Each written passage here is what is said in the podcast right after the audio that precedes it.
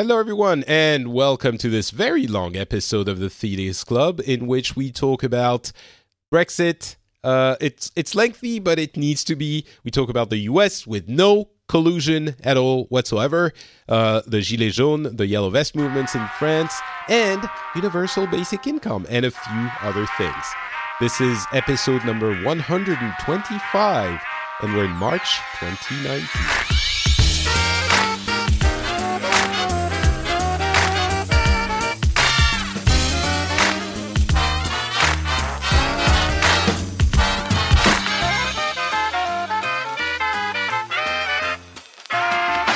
Hello, everyone, and welcome back to this crazy podcast, which is crazy not because the podcast is crazy, but because the world is a little bit crazy. I mean, I'm sure everyone always thinks, oh my God, the world is so crazy right now at every country, every, you know, region of the world, at every period of time in history. But the world is a little bit crazy right now. I mean, um, especially in the UK. Um, and we're going to be talking mm-hmm. about that. My name is Patrick Beja. I'm from France. I currently am in Finland. So we're going to be talking about France a little bit as well. We have Tony, who woke up early in uh, on another continent to join us on the show. He's from the US. Hello, welcome, Tony. Hello, Patrick. Thank you for having me. Thank you for waking up early. I'm uh, very pleased that you uh, continually brave our um, uh, uh our biases to uh, come and show up on the show anyway. Well, I don't want to ruin the illusion that I'm so dedicated that I got up early, but today I actually slept in for about 15 minutes on my normal day, so I, this was a break. well, I'm glad I could provide you with that opportunity. Um, and lastly, that lovely laugh you also heard is that of what? Bruce, who is joining us from Scotland, um, in the part of the world that is providing endless, I want to say entertainment, but really despair um, to everyone else. Hey, Bruce, how's it going? Hi, Patrick. Um, and uh, yeah, it's it's going okay. I think. Uh, uh, my section won't be long today. Uh, Brexit's uh, quite simple, so, um, right, so I'm, right. I'm, not really sure why you had got me on. So, but there we go. Um, we'll talk about it. Yeah, and I think you know what we discussed it before the show, and I think we your exact words were, "I wouldn't mind going first, so we get uh, so I can get rid of the topic, uh, so I can get past it. I can't remember how you phrased it, but yeah, get it um, over with. Get it over with. There you go. That's an English uh, language expression. Mm-hmm. So we want to get it over with. I think you're summarized uh, the sentiment of the entire country and the entire, uh, at least Europe. I don't know about the U.S. Well, we might ask that uh, as well later. But um, yeah, we're getting tired of it. But we talk about Brexit almost every episode now. I think, yeah. and that's to be expected because it's uh, tantalizingly close. I don't know if that's the right word, but Bruce, what the hell is happening in your well, country? How far do you want me to go back? I guess that's the question. Um, oh, I think everyone knows. uh, let's go a few weeks back, maybe. You know, uh, the, ex- we, we, the, extended uh, uh, time, the people. I said, I almost said something uh, derogatory. The people in, in Parliament have to decide what they want. Um, yeah. Well, the the um, I think last time we spoke, there was a. Uh, Theresa May had gone to the EU and had finally agreed a deal uh, with them, um, and she brought that back to Parliament. Uh, and um, they promptly rejected that deal. It was the biggest loss of a sitting government in uh, in history, from what I understand, or at least in a very very long time since the 1930s, or even before then. Uh, she lost 432 votes to 202. So. Um, what happened then was uh, she decided, well, you know, it's been decided, I'll move on. No, no. What she did then was bring it to Parliament again. Uh, and uh, lost... wait a second. Sorry, I'm gonna yeah. I'm gonna call you on this. I'll move on. What do you mean I'll move on? She can't no. move on. No one can move on. It's like th- th- that's the problem. It, they're like in the in in a, a, a cul-de-sac. It's mm-hmm. a dead end, and they're trying to move forward against the wall, just trying to move forward. But they you, you can't I, yeah, I I don't Yeah. think it's fair to say she could have said, "I move. Let's move on." Well, that, that- this is what she did. She kind of uh, ignored the initial vote, or, or or said, well, you know, maybe Parliament didn't know the full facts. So on the twelfth of March, she brought the deal again, um, and it got rejected again, uh, second time. Um, so Parliament basically said, no, we don't like your deal. Basic, what what, what happened was the extreme Brexit right said, um, this is not uh, what we want. Um, this leaves us as a vassal state to the EU. This leaves us having to answer to the EU but having no say. Um, basically, what what they were saying was exactly what they said the EU was doing to us prior to the uh, referendum. It's it's quite ironic in that way, in that the deal that she got pretty much lays out the situation and what in that they think um, the EU is is uh, somehow uh, an a dictatorship, um, and the, the UK had no say. What what they didn't realise, or what they did, and they just refused to tell people, is that as part of the EU, as you know, we have a say in what happens in the EU. We have vetoes. The the by we I'm I'm meaning the UK. We've got vetoes. We can we can um, uh, stop countries entering the EU. Can, you know, there's lots of uh, advantages. I'm sure you well know that the UK has above and beyond um, what a regular member would have. So to be so yeah i think there's there there are two things here first as we've said from the beginning and i think as everyone has noted the the membership of the uk in the eu was always uh, Yeah. a, a special kind of membership because it ha- it got a lot of uh, special authorizations and, and special situations that made the UK kind of the uh, uh, it, it was the most tailored kind of membership you could imagine already Yeah. before and Yeah. but to to to be uh you know fair to the people who don't want the deal they might say well this doesn't change anything. And if nothing else it removes um Yeah. our our decision power. What we want is to not be part of the EU and we've said that already. So that deal doesn't work for us. Isn't that something that makes sense from their point of view Well, it, it, it does when you when you say it like that, but when you put it into practice, uh, for instance, there's a there's a very uh, prominent uh, pro Brexit um, guy who his name's Darren Grimes, and the the UK opted out of the Schengen uh, zone because they didn't want to have they wanted to have their own border controls, etc., and uh, as well as uh, the euro, but but they opted out of the Schengen zone, and as we know, Switzerland are not part of the EU, but they are in the Schengen. Um, but they still have uh, certain regulations and certain laws that they need to stick to within the EU, but they don't have a say in them. Uh, Switzerland themselves can. Uh, opt in and out of certain things, but they can't have a say on the whole thing as a whole. Um, so, so anyway, look, what what the, what happened? This guy uh, tweeted a couple of weeks ago. Oh, I've driven from Italy into Switzerland, and Switzerland part of the EU, and there were no border checks. And the the response was basically, "This is Schengen. This is what this is." The UK specifically said they didn't want to be part of this because they wanted you know they wanted their own control etc which which has been given to them. And so what he was what he was trying to say was oh look it's possible to not be part of the Yeah. EU and not have border control so it will be easy to do for us as well when we're not part of the EU is yeah that but okay? yeah but but would obviously Switzerland being part of Schengen uh, there are agreements that take the decision power out of the Swiss's hands for border control um, I'm sure there's uh, I'm sure there's a, a Swiss person who could probably give more details on that. But what it does is it it does actually um, uh, require some concessions, uh, and and these aren't explained. The, the the Leave voters will never explain it. They'll always give you the the the benefits of this or that, but they'll never.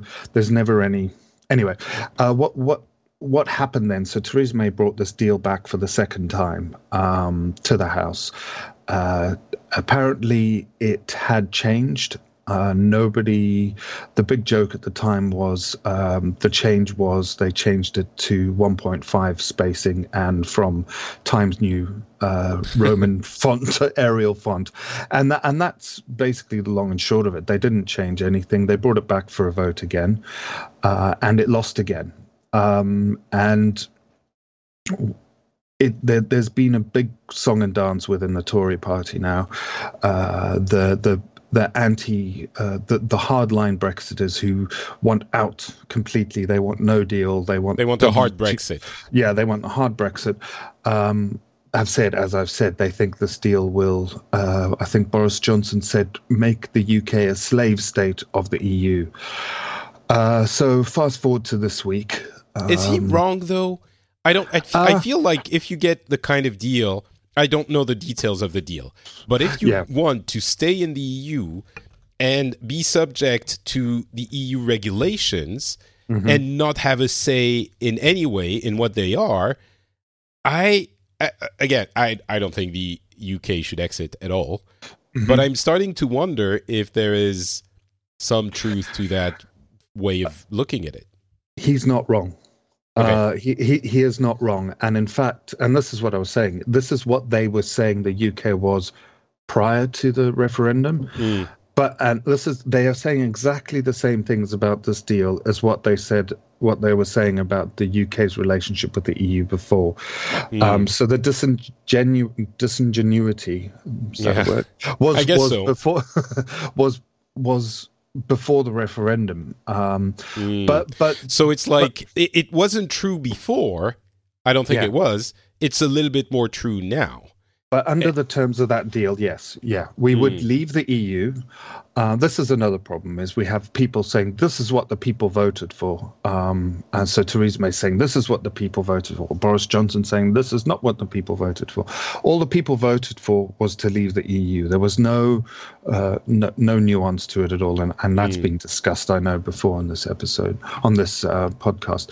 But um, what happened? So so this is what's happened. And Boris Johnson, uh, for once, I, I guess a, a, a broken clock is right twice a day.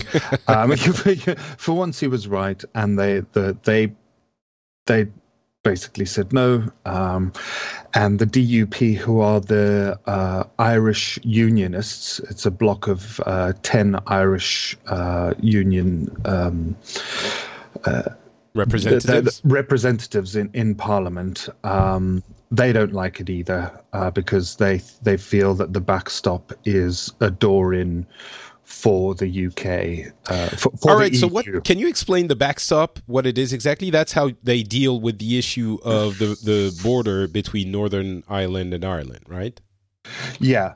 Um, the backstop is it's a position of last re- resort. Basically, it's um, I don't know how do I explain this best. Um, it's the the Good Friday Agreement that was agreed back in the I think '99 um, basically stated that Northern Ireland uh, had to always had a, have an open border with Ireland, um, and that because and that Northern Ireland would also always have an open border with the UK.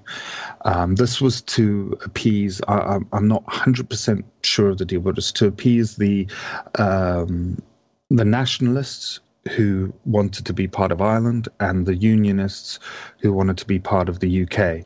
Uh, so basically, what they said, okay, well, you, Northern Ireland will stay within the EU, within the um, UK, and um, you know they'll have access to both uh, both. There'll be you know there'll be a, no border etc so that what the backstop does is it assures the eu um, that the uk will maintain that border the the open border between ireland and the uk um, beyond uh, you know any deals that are agreed uh, because uh, as you can as you can imagine um, the, with the UK with the UK leaving the EU they would then need to have a border with the EU which would be in Ireland because Northern Ireland and Ireland would be not Northern Ireland wouldn't be in the EU and, So uh, Northern Ireland is part of the UK, obviously, and yeah. Ireland is part of the EU.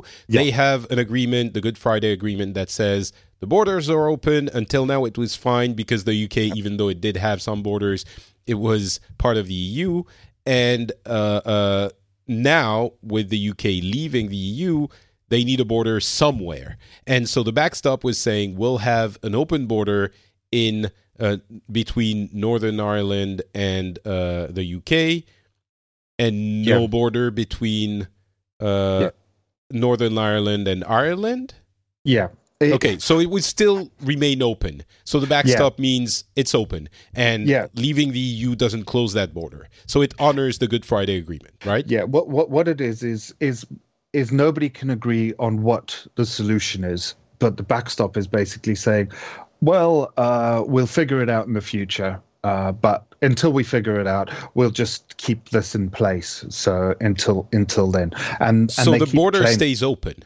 Yeah, so the border stays open, and they would say that um, that there wouldn't be a final agreement until you know until that had been uh, a solution had been found, which uh, keeps coming back as some uh, nebulous technical solution uh, that people seem to think is possible, uh, tracking people's phones, etc. I think I mentioned it before. Mm. Um, so yeah, it's a it's a kind of cheat in a way. Um, and so the, it, the people in parliament who don't like it, I guess, don't like it because either they're from Ireland and they're like, "What the hell are you talking about?" That means you're going to yeah. get go back on the Good Friday Agreement at some point, and we don't want to yeah. get roped into that. And the others are saying, "Hey, this is open border.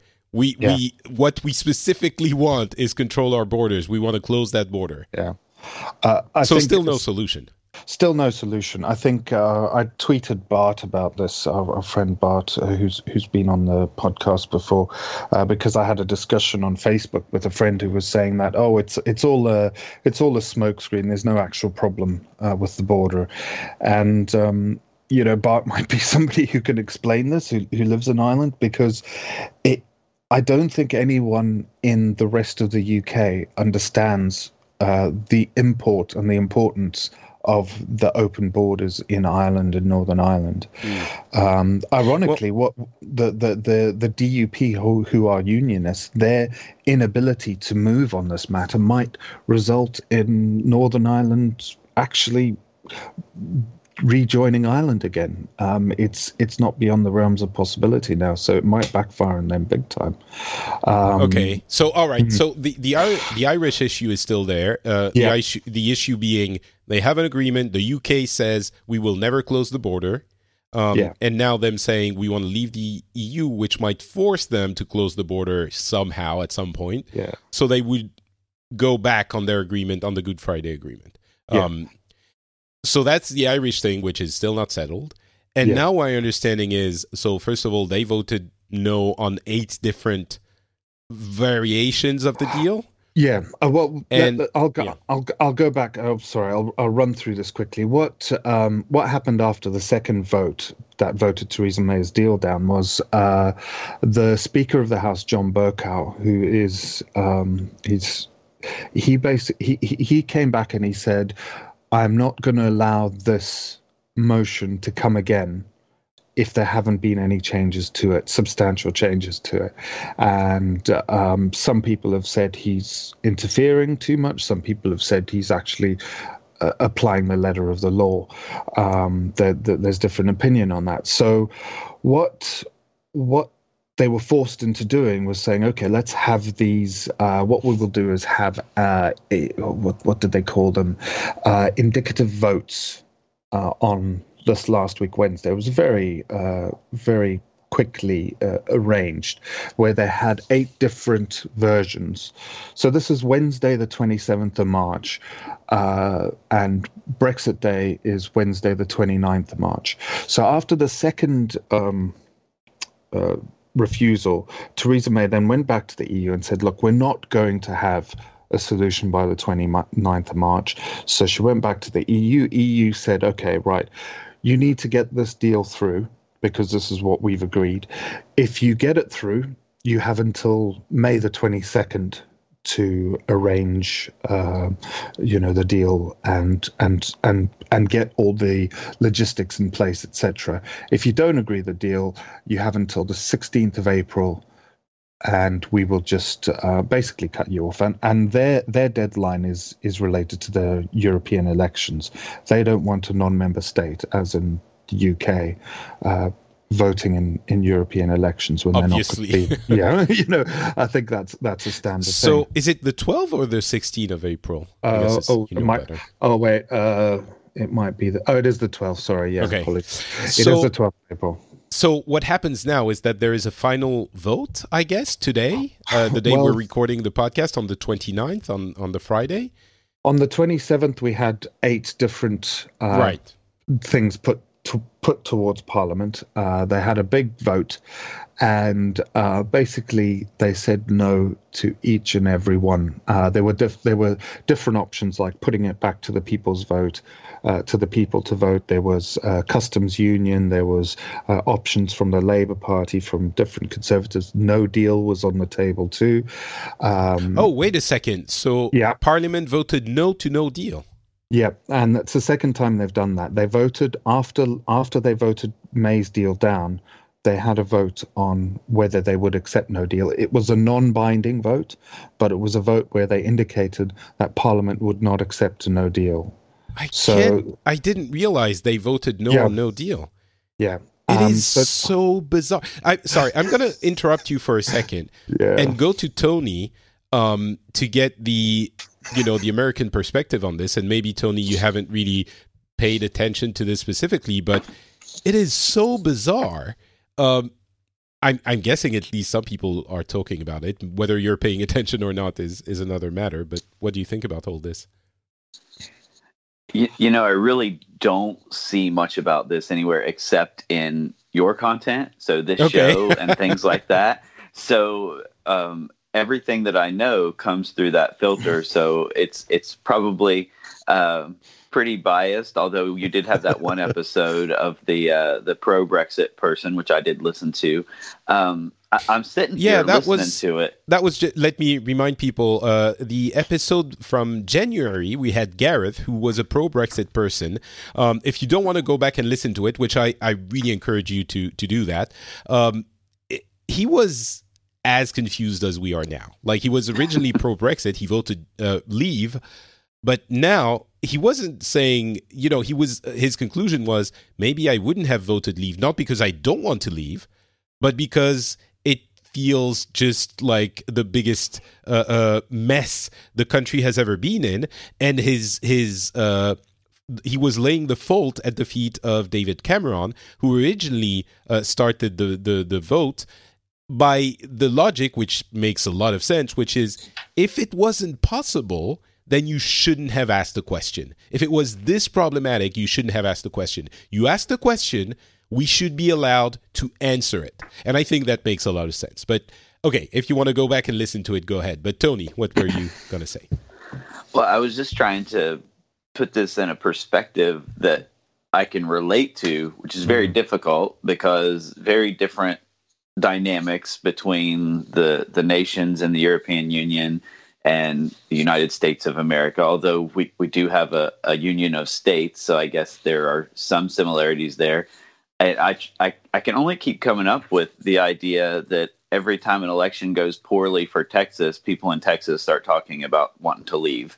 And it's kind of it, it strikes me as a little similar. And I'm just as as you're going through this story, I'm just thinking about how awful it would be if they ever tried to leave because they would be going through these issues. And I I just I can't fathom it just like you guys can. It, it's crazy.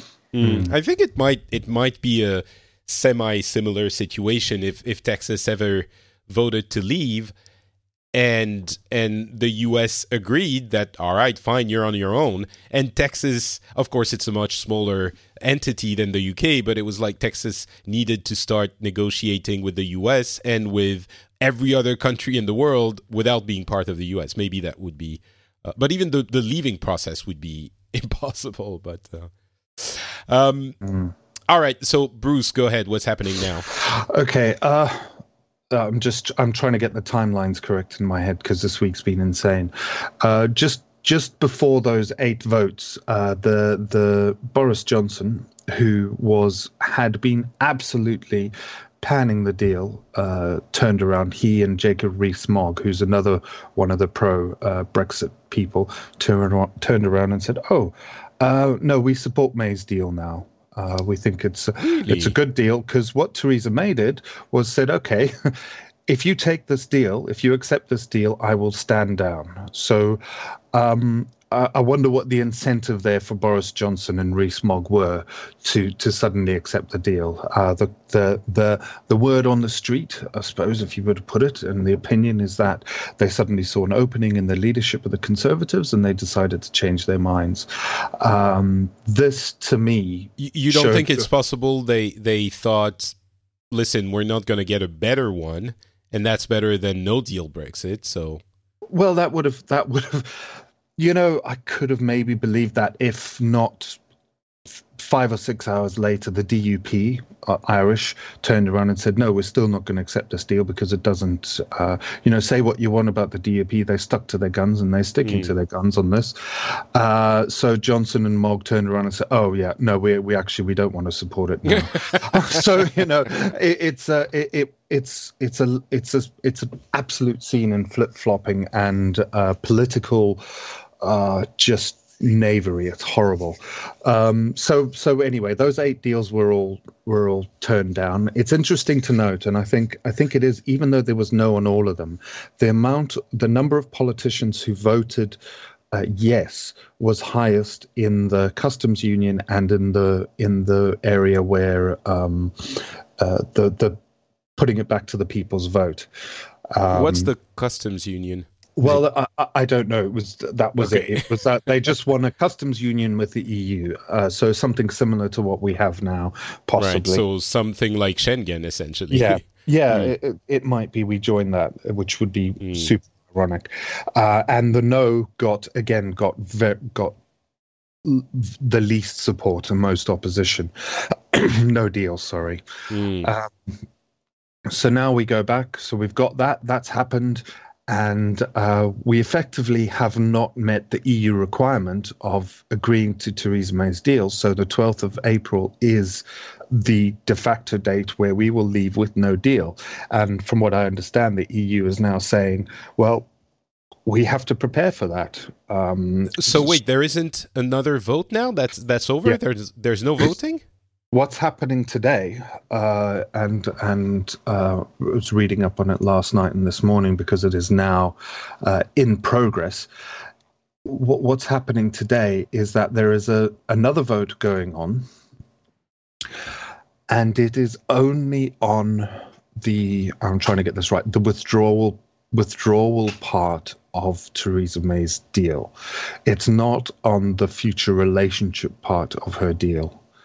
Um, so what they're hoping to there is say, okay, we've agreed on the withdrawal, so we have met your regulations in that we need to leave by the 22nd of May, as opposed to fallout on the 12th of April. Uh, does this make sense? No, um, no nothing makes sense. I, so they're voting on on on whether or not the the hard Brexit would be to simplify it on whether or not the, on when the hard Brexit would be. No, what what, what they're doing is voting on um, the hard Brexit. If we if we what the EU have stipulated is if we do not leave, if we do not agree Theresa May's deal.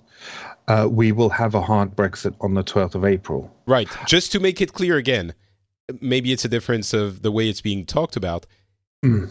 As an, an, EU citizen, mm-hmm. you know, you, you, keep saying, oh, the EU has said this and what the EU has stipulated. Mm-hmm. I, I, feel very strongly that the EU did not want any of this. And you personally didn't want oh, it no. either, you know, but this is not it's funny because it hits me very strongly when you say the eu has stipulated yes technically we've pushed it so we've said on the mm-hmm. 12th this is but it, it makes me uh, feel very strongly that this is not the EU stipulating anything.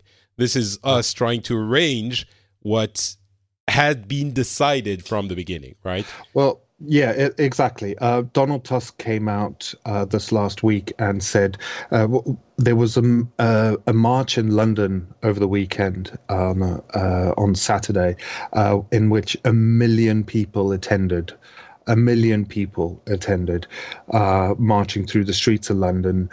Um, that we're, we're attending to basically say we don't want to leave the EU. It was British flags, EU flags. People from all over the country uh, went.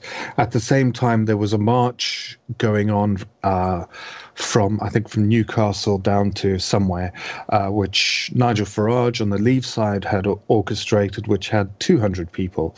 So you know, there there is a, there is a slight, uh, and and even then, uh, it said he he hijacked another march, and then there's an online petition which I signed, um, which is currently standing at 5,964,887 signatures, so almost 6 million, uh, which was basically revoke Article 50 and remain in the EU. These are British citizens. Um, well, you know what? As sympathetic as I am to all of this, there was a vote where there was about half the country, so what, like 40 million? How many UK citizens are there? Um, 30 or 40 million who voted to stay. Uh, that uh, yeah, still wasn't 16, the majority, right? 16.9 against 17.4. Yeah, okay. you know, the, um, if we go back, if we want to talk about the, the initial vote, um, it's come out recently that that that vote was had many many problems. Uh, the the both Leave.eu and Vote Leave, who were the two main um, Leave uh, parties or, or, organizations both broke the rules.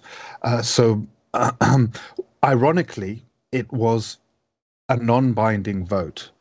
And because it was non binding, the Electoral Commission have said, well, it's non binding, so we can't disallow it. If it had been binding, um, legally, they would have thrown the result out. It's it's it's one of those massive ironies yeah. that in that in in that so that vote and the the process that leads up to it and the information that was given the money that was given to the different uh, uh, the main, main parties the lies that were told and yeah the, the remain did tell some lies but nowhere near as as um, as bad as as what the the hmm. leave people did. Um, well, and, and yeah, that, we can't re- demonstrably true, but but anyway, I understand. Uh, yeah, but. Um, so so yeah, six million. And Donald Tusk came out and said, "I stand with the one million who who um, one million Europeans who marched, and he stands with the six million sig- people who signed, or five million back at, two days ago who signed." And he's come out and he's acknowledged uh, the European citizens us Europeans who are st- stuck in this, not wanting to leave the EU, who want to be EU uh, citizens. So um, I'm very much with you there, Patrick. Uh, I'm very much with you in that the EU are just turning around saying what they've they have given every single concession, and no matter how you how people try to say, oh, they're forcing us into that or this or that, it's a negotiation process and they are doing what's best for the European citizens. There's no doubt about it. And you, I cannot blame uh, the EU negotiators in any way for um, for their stance on this. So, so yeah, I'm. Uh, uh I, I've got nothing more to say on that. I guess it's mm. it's it's it's simply so, put, yeah. So so what's uh, I understand your frustration because you are an EU citizen and you're going to be forced yeah. to not be one very soon. Um, so I guess my conclusion is it's looking like uh, no deal Brexit is what's going to happen. Um, and there well, would be a lot to discuss about how you know uh, uh, uh all of this would be very uh, uh, would be worth a lot of discussions, and it would yeah. it will happen in the future. I guess everyone who is uh, on the Remain side thinks this is a grave mistake, but I think now we're probably going to have an answer. Like in 20 years, maybe there's a, you know, 1% chance that the leave side saying, hey, we could, we would be better off out of the EU. Um, which again I and and many other people think is bullshit. Well, in 20 years we'll know and we'll know for sure, right? At least there's that. Maybe it's better. Maybe you're going to be better off. Um, it, it's it's a possibility, but at the moment we don't know what's going to happen in two or three weeks. So, uh, well, it, it's- it it's seems very you're going to leave the EU. Well, uh, uh, if if Theresa, if this deal is is again shut down, if they vote against it this week, uh, today, sorry, if they vote against it today, uh, anything is on the table. Uh, it may be we come. There's going to be a discussion on Monday. Are we going to take one of those um, eight options and and look at the ones that got the most votes?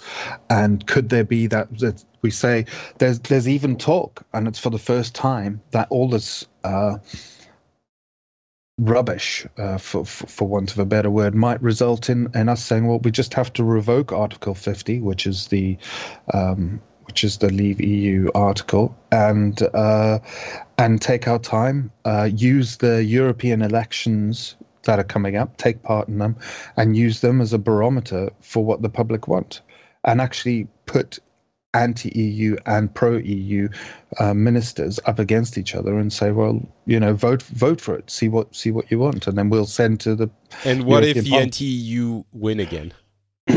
then then we leave. Uh, you know, but but it.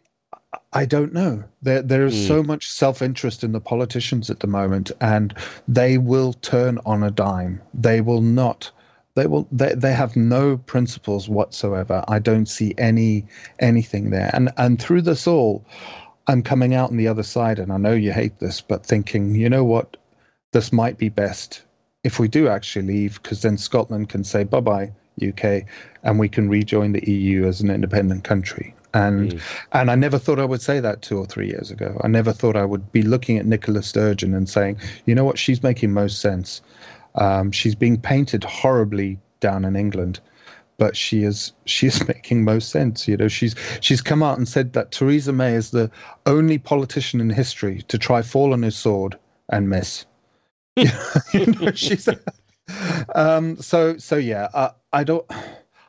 I don't know what's going to happen. I've tried to go through where we are, um, but um, I guess. All right. Well, I'll leave it at that. yeah. Uh, I guess we'll have an answer by the end of next episode, although maybe even not, Maybe. because there's the 22nd of May date, which might still be in play. I'm out. Uh, I don't count on it, but I hope so. Mm. I, I I think that yeah, we just want an answer one way or another eventually. Yeah. And just to be clear, I'm not trying to be glib about any of this. I think it's a very Mhm. grave topic, and I have friends, uh, English friends, and friends who live in the UK who are desperate, and it's not fun at all for for those people. It's almost like I'm turning to Tony now, and it's almost like um, I can't remember which state you live in, Tony. Um, is I it- live in Ohio. Okay. So imagine, I guess this is unlikely, but imagine Ohio decided that they wanted to leave, leave the US and not be American anymore. And you wanted to be American, and you're like, what the? I want to be American. I love hot dogs and Star Spangled Banners. And you're like, well, no, you're not. You know, I guess in, in the case of the US, you could more easily move to another state and still be there. But um, anyway. well, Um, yeah, I guess th- is that a is that an option for for these people that you're talking about? Because, like you said, I can move. I have moved. I've been in. Uh, I've been in a West Virginian, an Ohioan, a North Carolinian. You know, that's not uncommon. Um, but i- is that something, Bruce, that is an option for people now? Since they're part, you're part of the EU now. Could you go? Well, uh, yes, I think it is an option. Um, Well, you Uh, need and- to ask for citizenship, right? Yeah, Because the moment the UK bre- exits, Brexits, your passport is is still a UK Yeah. passport, and you don't have residency. You have to ask for residency at the very least, which you could probably obtain. But Yeah, I'm I'm sure there would be uh, the EU would be accommodating to it, but there are many reports of people who are uh, who have you know one of the partners is a member of the EU is German or Italian, etc., and they've just decided to up sticks and go back to to to Germany because they can't be bothered. I'm lucky in that my uh, mother is Italian, so I can get an Italian passport. Um, but I know lots of people are applying for Irish passports through um, through their grandparents, etc., so that they are able to travel freely. Mm. Um, so yeah, there is there is there are options. Uh, the the only issue is that I'm I don't really want to leave here. I've got family. I've got two yeah, that's two the children. Problem. So uh, um, and and yeah, it's I, I'm I'm quite lazy, so having to learn another language is going to be a. yeah, there's all of that. I think for all the differences in the U.S. Uh, between the different states that have a lot of cultural uh, uh, differences, in spite of what we see of the U.S. from the outside. Apologies. Um, in in Europe, obviously, if you want to live in in Germany or in France, it's very very different propositions. Mm-hmm. Um, and I don't know, maybe maybe it's just as as different in the U.S. between you know California mm-hmm. and and and Ohio. is probably not the same kind of life. I agree with that. That you know, there's there's language. You know, our language is all the same for the most part. Uh, we um, most people speak English, uh, but I don't. Your example of Ohio leaving, I don't think that that is beyond the realm of possibility. I, right. I, mentioned Texas because that that does come up. I don't know of if course, you guys yeah. were aware of yeah, that. Yeah, comes up every time an election happens, um, and you you will more often hear things like, "Well, the the middle of the country should split from the coast," because there is a a cultural difference between the middle and the coasts. Um, but you wouldn't see one state, but and I, I don't think it's going to happen either way that of anyone course. leaves. Yeah, but obviously, obviously, I would see it much more of a possibility, although remote, that your your middle states could say, well, we've just eh, eh, we're fed up with the coast, and and that's a, a whole different conversation. But that's what I could see happening. Although that's been attempted in the past, and it went very poorly for the country so as a well. whole. yeah. Um, all right, let's move on then. We did a big uh, part on, on Brexit, as is mm-hmm. warranted. Um, let's move on to the US with obviously, uh, I think the thing that reached us the most is no collusion. No collusion. Complete and total uh, uh, confirmation that there was no collusion. I mean, so what I'm hearing is essentially Donald Trump wasn't aware of any of the uh, uh, very uh, um, shady things that were happening under him, but he was not aware and he didn't collude personally. That's what I'm hearing. And uh, I'm guessing half of the country erupted in joy and the other half in sadness. Sadness might be an understatement, but yes, that that's Despair. pretty accurate. yes, yes um, it, it's it was interesting to see. You know, it came out last weekend. Um, the the news that the the Mueller report had been submitted to the um, uh, De- Department of Justice uh, came out on Friday, and the only headline we had on Friday was no further indictments. So of course we can read that as no collusion because if there was collusion, there would be further indictments. And then uh, over the weekend, I believe, or possibly early this week, uh, the uh, Barr um, submitted his synopsis of the report to the House of Representatives, and basically what you said: uh, no collusion, um, and it, he has been, we'll say, exonerated of collusion However, when you say report, he, you mean Donald Trump, right? Donald Trump. Yes, I'm right. sorry. Mm-hmm. Um, however, the report, while they aren't going to, they did not find evidence of obstruction. They're not exonerating him of obstruction, which has become a talking point uh, of the media. The kind of a no collusion, but see, see, they're not saying he didn't obstruct, so that's still mm. a thing. Um, but uh, it, it has been interesting to see the the reactions, especially of the people who have spent the last year, two years, saying that Trump is a an agent of the Russians and so on and so forth. So uh, it's been a little a little humorous uh, on, on, my side because, as as your listeners probably know by now, I am uh, on the right of the aisle, but. Um, it, it, has definitely been interesting, and there's a lot of uh, we'll call it vindication on the right of see we we we trusted him and it and it worked out. Now, uh, you know that I'm don't I'm not an in Trump I trust kind of person, but it was good to see that uh, a conservative president was uh, exonerated at least of the the big issue, which was potential treason and collusion.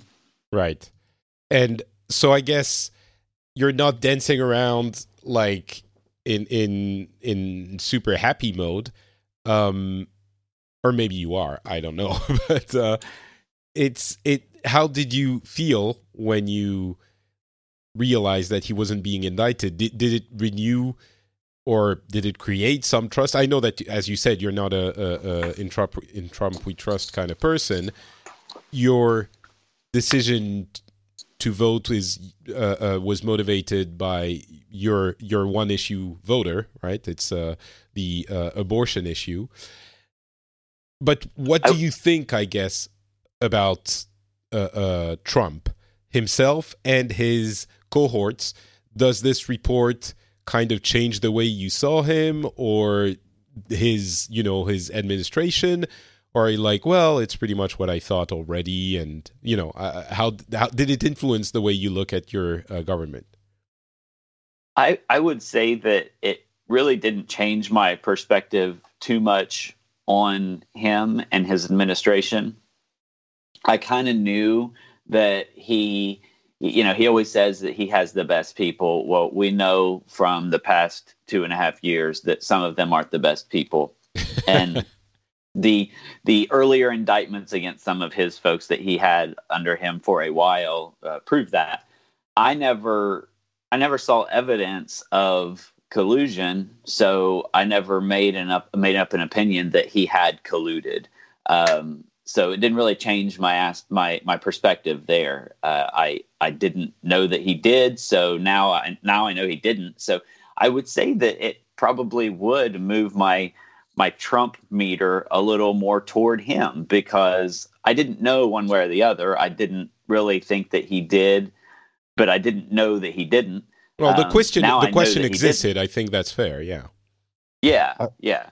I have to say, I love the idea of a Trump meter. Is that is that something that is that like a, something that goes oranger as uh, as your trust your trust in Trump uh, rises? It's also interesting for for the people on the left who were convinced this was kind of the thing they were hoping for to vindicate their um, uh, condemnation of Trump for other reasons that are added to to this, uh, which turned out not to be true.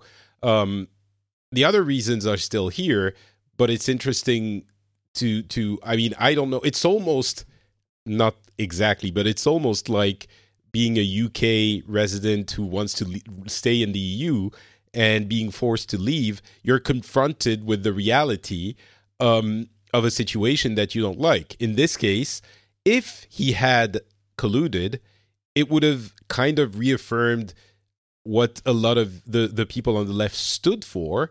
And they could have said, see, he is as bad as we say. Now they might still, you know, say he's bad. And I think it's fair in many ways. But if Mueller, I think it's fair to trust the Mueller report as well. And if he didn't collude, then what are you left with? It's kind of, well, I mean, he's an asshole, but uh, that's not a uh, you know that's not a crime. Um, I mean, yes, there are many other things that that you could say about him, uh, including possibly some things that would be illegal. But I mean, this one was the big one. So I don't know. I think it, it impacts the identity of some people quite a bit. What's really interesting now, after this has come out, is is the people that won't accept it uh, when we're talking mm. mainstream media personalities and mainstream politicians, uh, and and to be honest, they're playing to their base. The the presidential uh, candidates on the the Democratic side are playing to their base. They're saying what their re- their base wants to hear, which is, "Well, I'm not going to accept the report until I see the full unredacted report." Well, that's probably not going to happen um, because there are legal uh, procedures that disallow the full report to be presented publicly. Um, and, and, that has nothing to do with Trump. It, it is because it they've probably found things in that report that might not have been good, um, and maybe were illegal, uh, but they weren't. Well, probably weren't. Probably not were illegal, but they may not have been good. But they weren't in the scope of the investigation. Right. And our procedures won't allow them to present that publicly because it didn't relate, you know, and, and they're not yeah. going to prosecute. So and I the, think it's the fair. The report's not going to come out. And, and, I think it's fair. That's how you know uh, the law works for for many different valid reasons. Um, I also think if things had been reversed, I think roles would be reversed. Um, the the the left would be claiming moral victory, and the right would be saying that they they won't accept the report until they see the full report or whatever you know uh, BS is currently being uh, uh, shoveled by the the left. Um, I do think there is some element of frustration that is valid, though, and I wonder what you think of it.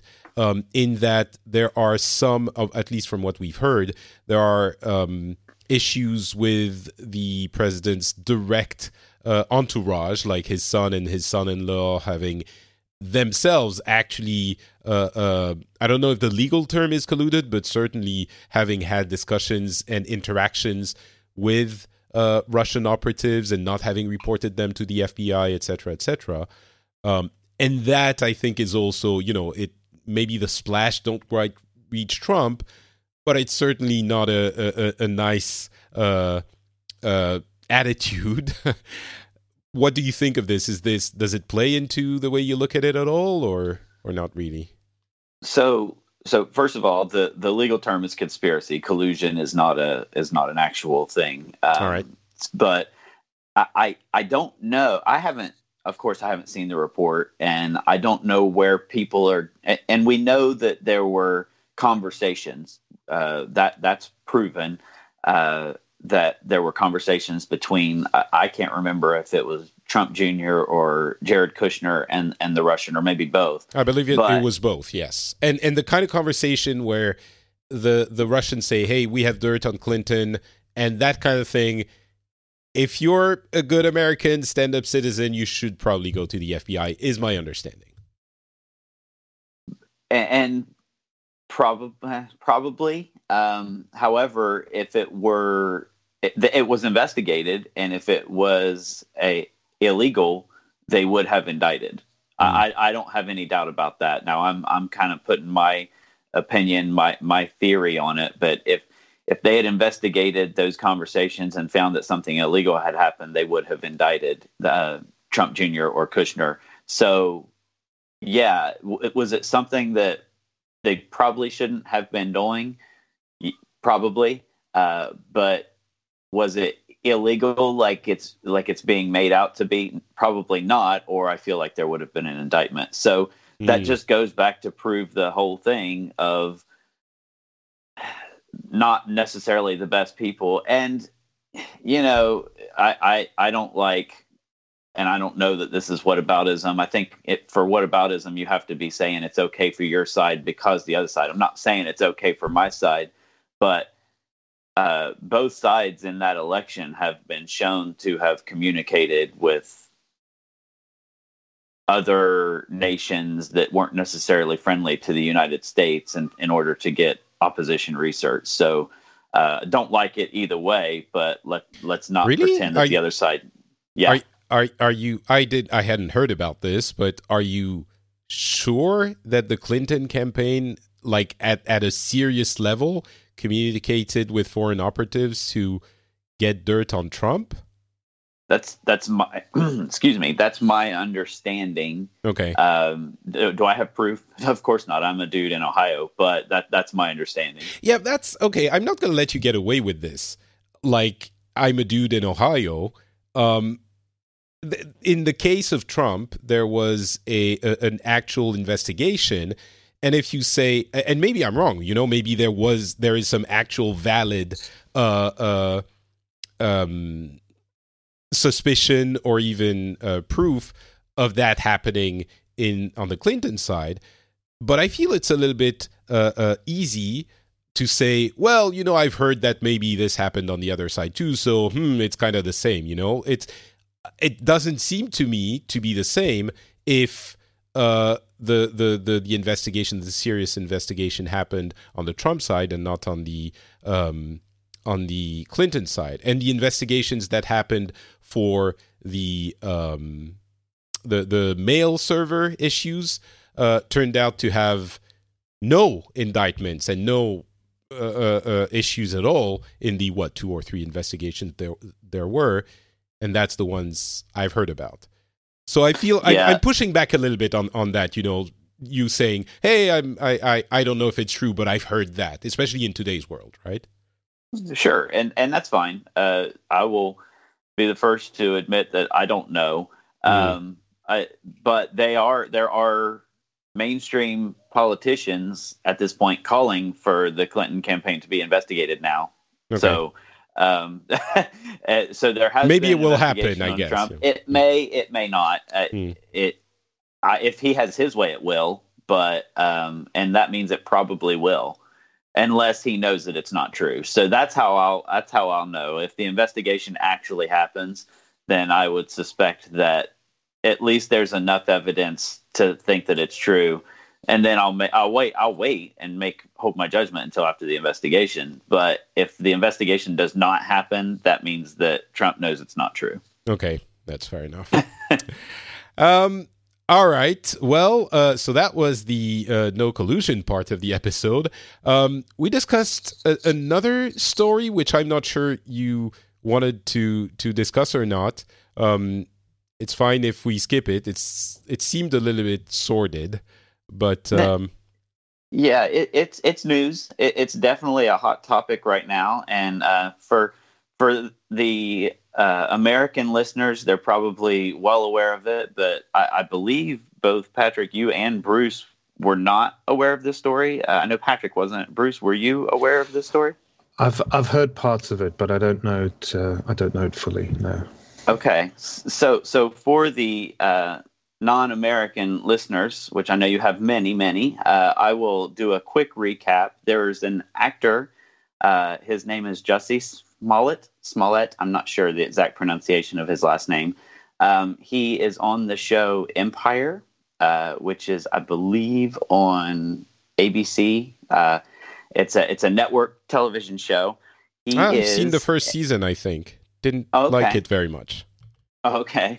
Well, he is an African American gay man, and he um, made some allegations uh, a few weeks ago, maybe maybe months ago at this point.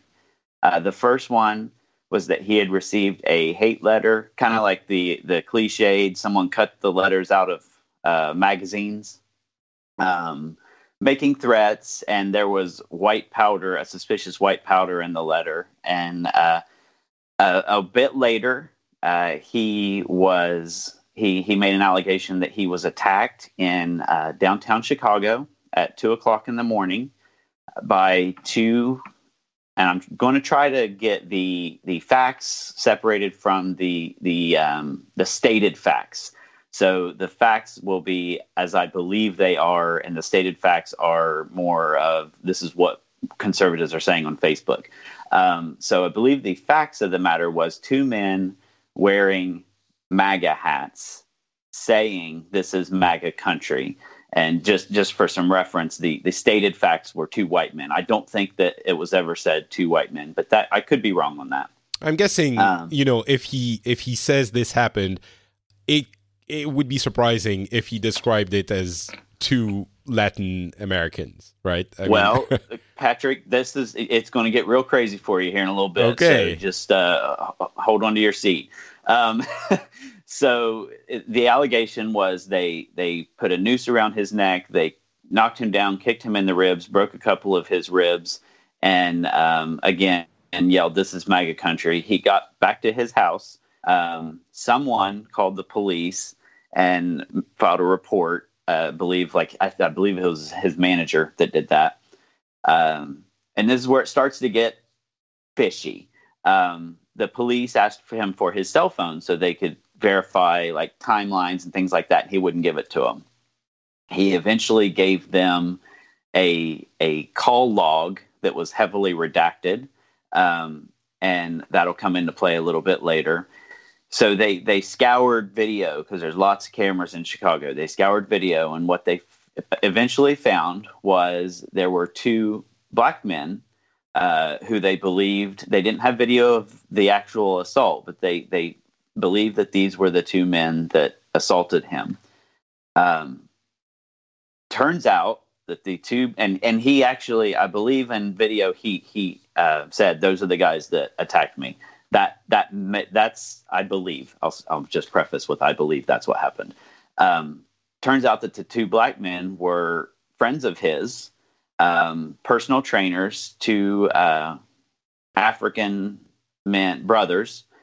Um, that so I this is I believe true that when they they raided the guy's house or they they investigated the the two men's uh, apartment, they found rope, they found MAGA hats. Um, so they thought that these were the guys that did it. Well, it started getting very confusing because he knew them. Uh, one of them had been on the show with him. The other was his personal trainer at one point. Um, there is they're saying that there's a check that he wrote to the men so the allegation now has become that he paid the men to commit a hoax crime a hoax hate crime. And the chicago police department came out. They said that. They had enough evidence. They charged him with committing this hoax hate crime. Uh, a couple weeks go by, and now this is where the news, the current news. I apologize for the length of that recap, but I felt like the whole story was important for people to know. Um, the Chicago prosecutor, the state's attorney that was prosecuting, uh, dropped the charges uh, with no real explanation, sealed his record, and said that he the the city was going to keep his ten thousand dollar bond, and he had uh, done some community service time, so they were going to drop the charges and seal his record. Um, which ten thousand dollars for a person of his wealth is nothing, and alleged uh, the the and this is rumor I think uh, is that the community service time was actually previously served community service time. It had nothing to do with this. Um, the mayor of Chicago, the superintendent of the Chicago Police Department, they are livid about the dropping of the charges. They they are absolutely fighting mad. Um, the uh, it's being said that the FBI is investigating the state's attorney for what she did. She at one point has said that she had recused herself of the investigation because a a friend of Michelle Obama called the state's attorney on just Jussie Smollett's behalf to get some leeway for him. And I, apparently, she's saying she recused herself because of that, but she never actually recused herself. Her assistant is saying that she never recused herself. She just colloquially, collo- oh wow, that's a hard one.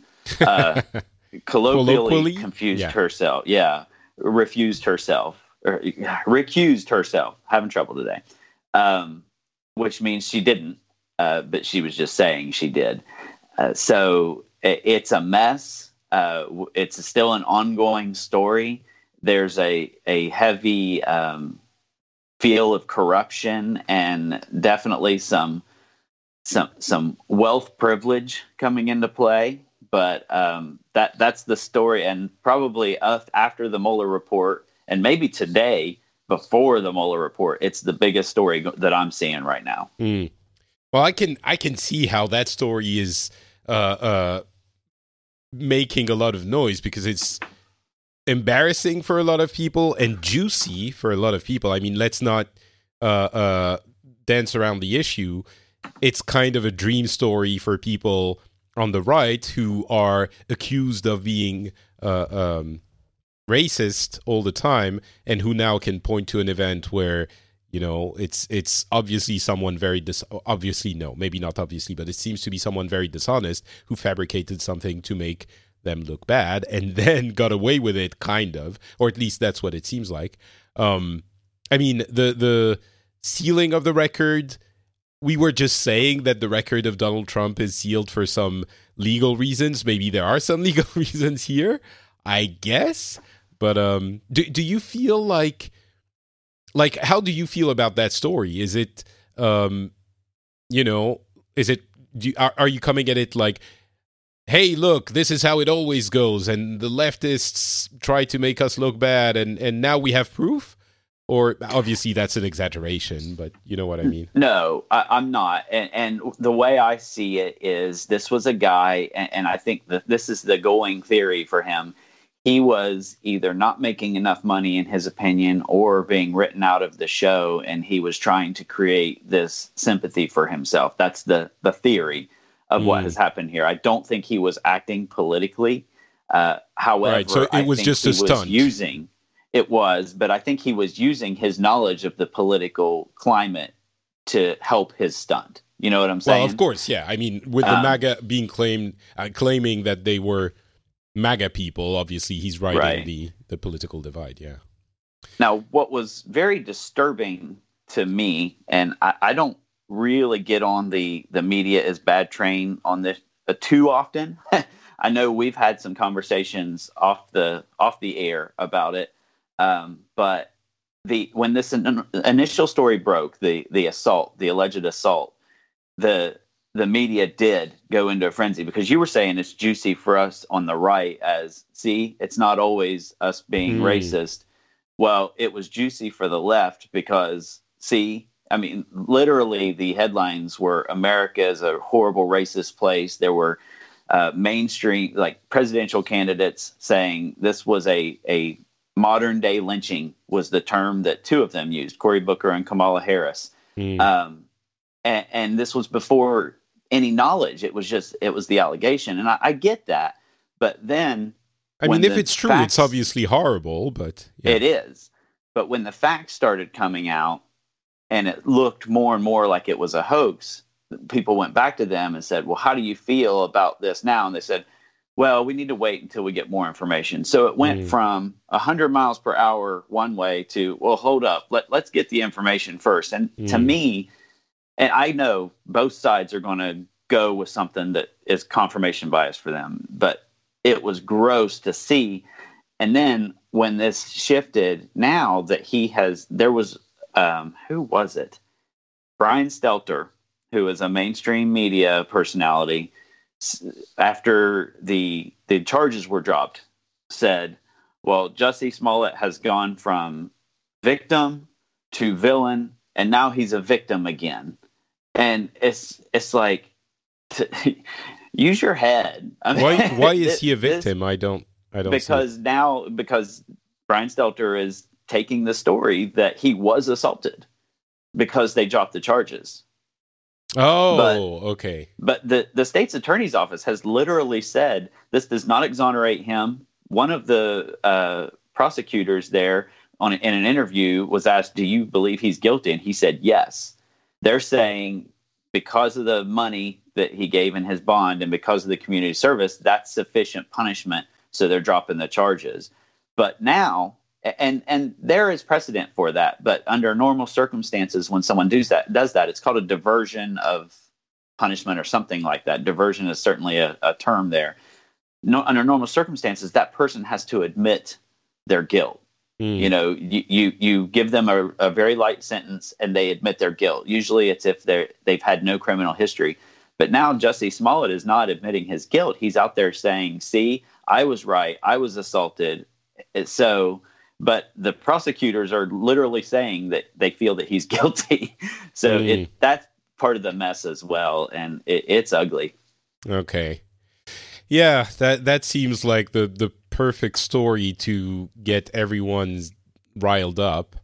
Yep. Um, you know, you mentioned briefly the fact that we discussed the media, and I keep wanting to talk to you about um, um, Ben Shapiro whom mm-hmm. you you recommended to me as a voice on the right that leaves um, you know that that looks at both sides and that is relatively uh, neutral and I, I think there would be a um, a, a, an opp- there would be a need for us to discuss this at length, but we're not going to do this now.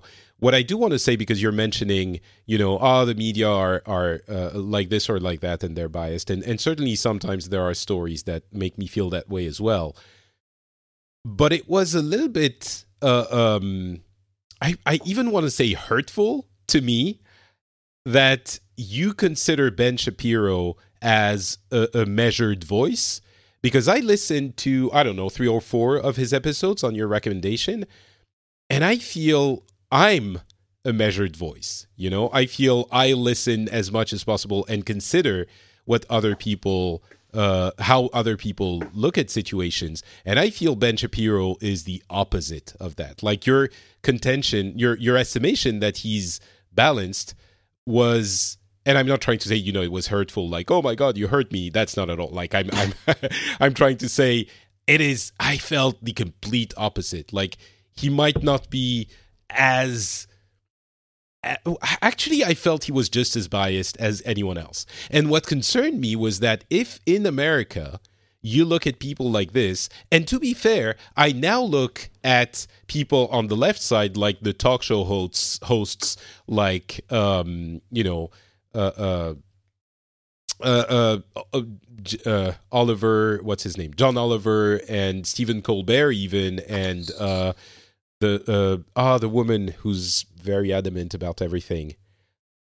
Uh, there's a talk show host, a, a, female talk show host in the U.S. who's very anti-Trump. Um, oh God, I can't remember her name. Her name. Surely you know it. Is that is that Ellen? No, not Ellen. No, no, no, no. no. She's. Uh, I know who you're talking about. Yeah. Right. Can I just can I say something real quick to yeah. because we may have had a, a miscommunication in that conversation okay. where I was talking about Ben Shapiro. I don't think he's neutral by any means. He's absolutely conservative. He um, the the things that I was saying, if I recall the conversation, were on his normal day to day show, Monday through Friday. You're going to get a absolutely conservative point of view from him. It's not going to be neutral. Now, one thing that he does do that's a little different from others is he's going to criticize Trump about as often as he praises Trump. Uh, he, so, he's not a Trump uh, voter. However, on that, on that, just very quickly, he doesn't criticize Trump. He makes fun of the way he talks or something like that. He doesn't actually criticize the guy, and that that irked me a lot because I remembered you saying, "Oh, he's going to criticize Trump." He he never actually does with anything of substance. He makes fun of him, which is very different. But well, yeah, how many episodes have you listened to? Uh, I said three or four, and and one or two of them were from the weekend, which okay. I think were the ones you were you were telling me were more. Uh, Those were the ones because he has people that disagree with him on, and he doesn't. At least in my experience listening, he doesn't break down and start screaming at them. He has mm-hmm. conversations. Mm. He calls it the Sunday conversation, and that's the one I recommended. Um, he has absolutely criticized Trump, uh, you may you may have just missed some of that. And I'm not it's saying possible. he gets on there every day and criticizes, but he he absolutely. I mean, when uh, when Trump was praising uh, the the Korean guy, Shapiro yeah, went off. Yeah. yeah. Shapiro went off, and be rightly so. Uh, he should have never done that. He should have never uh, said he believed him uh, about the the guy that was beaten to death. And and I, I agree with Shapiro on that. So, oh, you mean the you know Saudi Saudi Arabian? Uh, no. Ish, oh no. There's another guy the, that was beaten was, to death. In yeah, there South, was an American citizen. I can't remember his name. He was in North Korea. He okay. did something, and they they jailed him. They uh, and, and, basically they sent him home in a coma, and he died a few days later. Mm. And uh, Trump basic after he visited said, well, he said he didn't know anything about that, and uh, he shouldn't have said that. Even if it, you know, there's possibility that it's true. Although one American citizen in your prison, you probably are going to know about it as mm. the the leader of the nation. But he shouldn't have said it either way. But okay. anyway, the whole point was I, I, don't want you to think that I think Ben Shapiro is a, a neutral guy. He's not, okay. but he does listen to the other side, especially on his Sunday conversation. Well, I I listened to a Sunday conversation, and maybe it wasn't the right one, um, but it, I still felt very much like, you know, my reaction was, hey, if you listen to the way I hope I uh, I, I don't want to put myself, you know, on on a pedestal or anything, but I really try very hard to listen to people and to understand what they're saying. And I really felt, even on the Sunday conversation that I listened, the, the one or, or two I listened to, that Shapiro was not doing that. Uh, and not even a little bit, you know. And maybe I didn't listen to the right one. Maybe it was one where he was, you know, he had a bad morning or, or something. but everything around, about him, everything about Shapiro, to me, is indistinguishable from every, every other Fox News type pundit that I, I, I see in in here and there. He is giving himself the appeal you know he's saying hey you know i like to be to, to listen to these people and and to have and i'm not uh uh uh, uh, um uh how how does he i can't remember exactly how he says it but he's saying i'm trying to uh, uh have a fair assessment or or whatever. But saying it isn't enough. Like you I, I really hope that the people, and this is maybe more about myself and my insecurities than it is about Shapiro, but um, I hope that the pe- people listening to this show get that kind of value out of it and get the kind of effort that we are all together. It's not just me; it's everyone who's coming on the show. Yourself, you know, uh, Tony and and Bruce and everyone else who comes on the show and tries to actively stop for a second and think about what they're talking about and what they're saying and, and being actively making an effort to to to counter that training we've all received for since birth to be of one biased opinion uh, that's not easy and that has that is important and i really didn't feel like you know i understand you're saying shapiro is a right-wing voice but I didn't feel any of his sincerity in the shows. And I didn't listen to just one. I listened to three or four. Um, anyway, I, I wanted to mention it. We often, you and I, Tony, come to kind of a disagreement, a gentleman's disagreement. Like, all right, you know, I can see where you're coming from, and I see why you think that way. I disagree, but but on Shapiro, that is, you know, the the hill I will die on.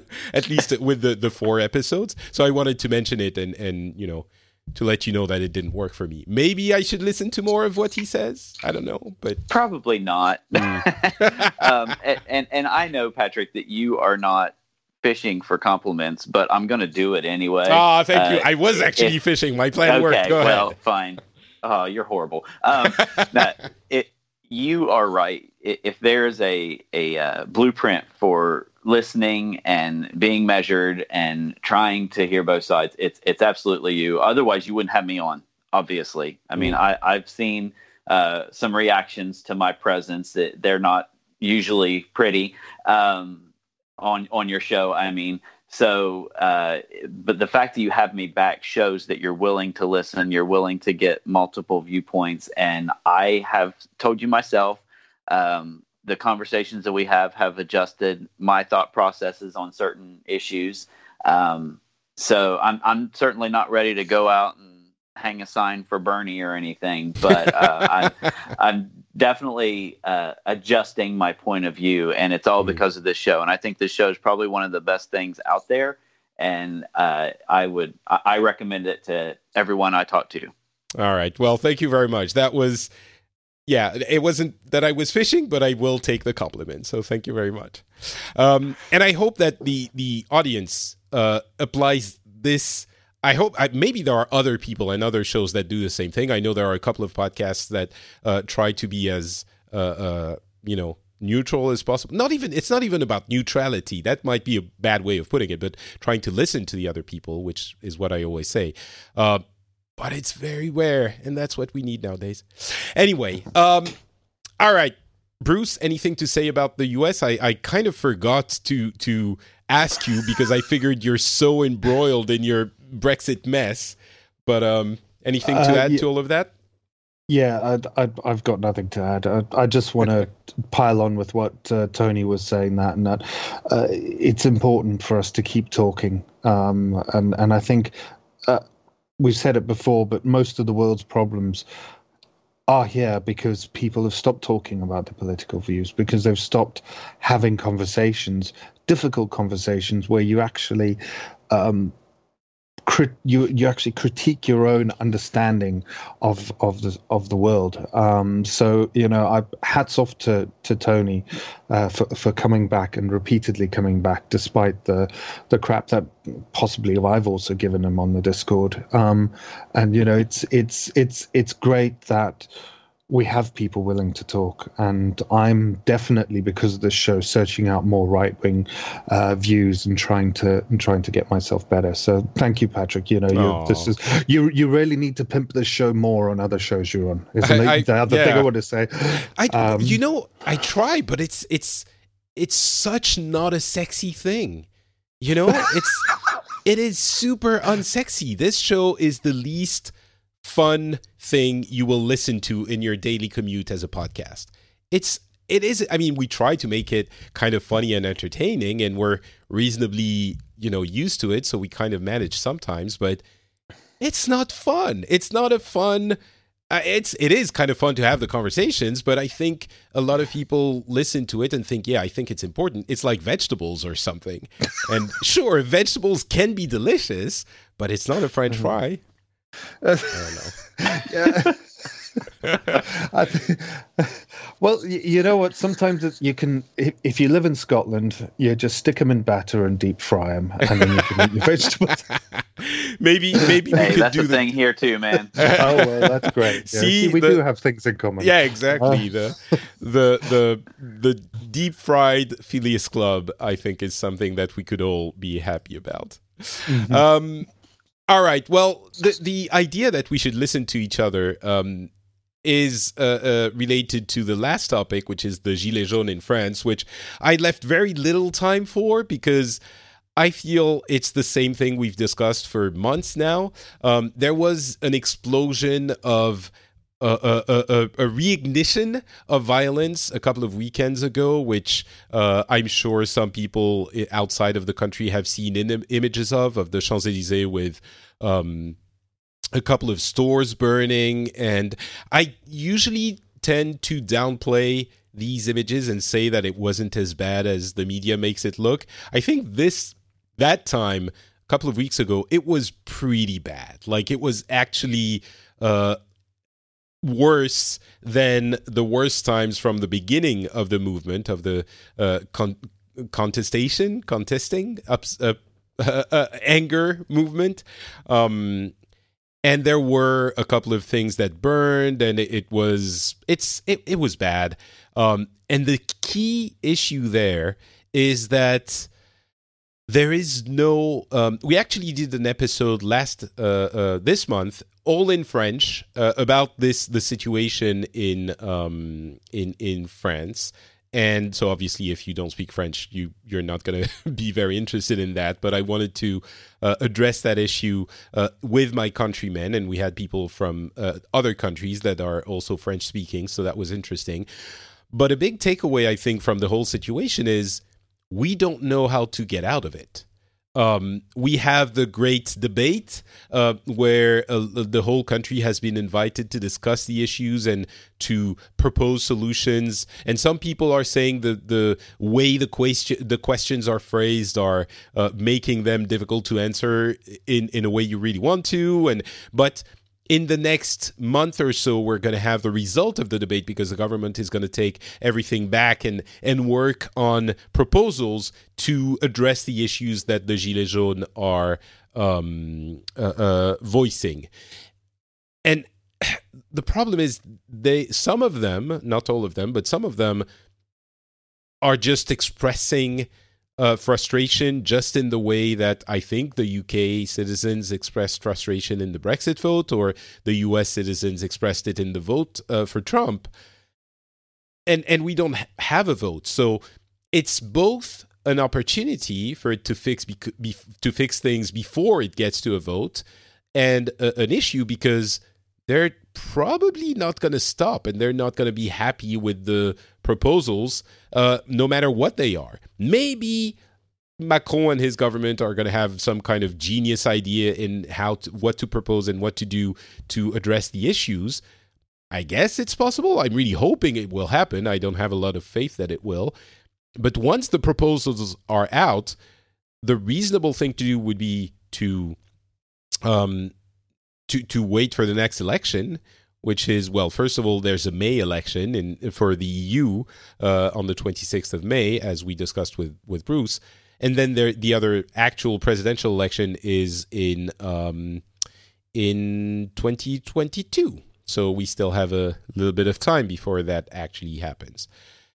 And until then the people who are unhappy are going to remain unhappy. I don't think anything short of the government actually resigning, which is not going to happen, would work. So the government took measures that are extreme, like forbidding demonstrations on the Champs Elysees, which is being touted at as anti-democratic because, of course, people have a right to demonstrate and to strike. At the same time, the demonstrations were not cleared with the police department, which demonstrations should be in order to ensure that things don't go awry, as they did a couple of times.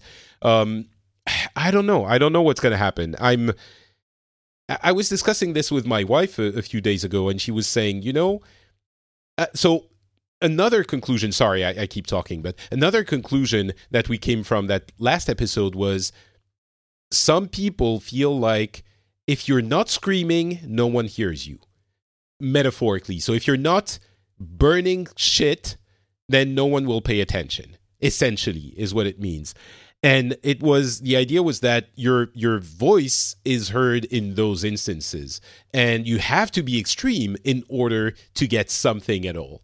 And I thought that was an interesting way of looking at it. I, I often disagree and I, I'm super measured. I'm like if if I was a superhero was my, my superpower would be to be to be like in the in the middle, you know, like to be uh, the measured person. I would be like, "Oh, wait a minute. Do you really think that's the case?"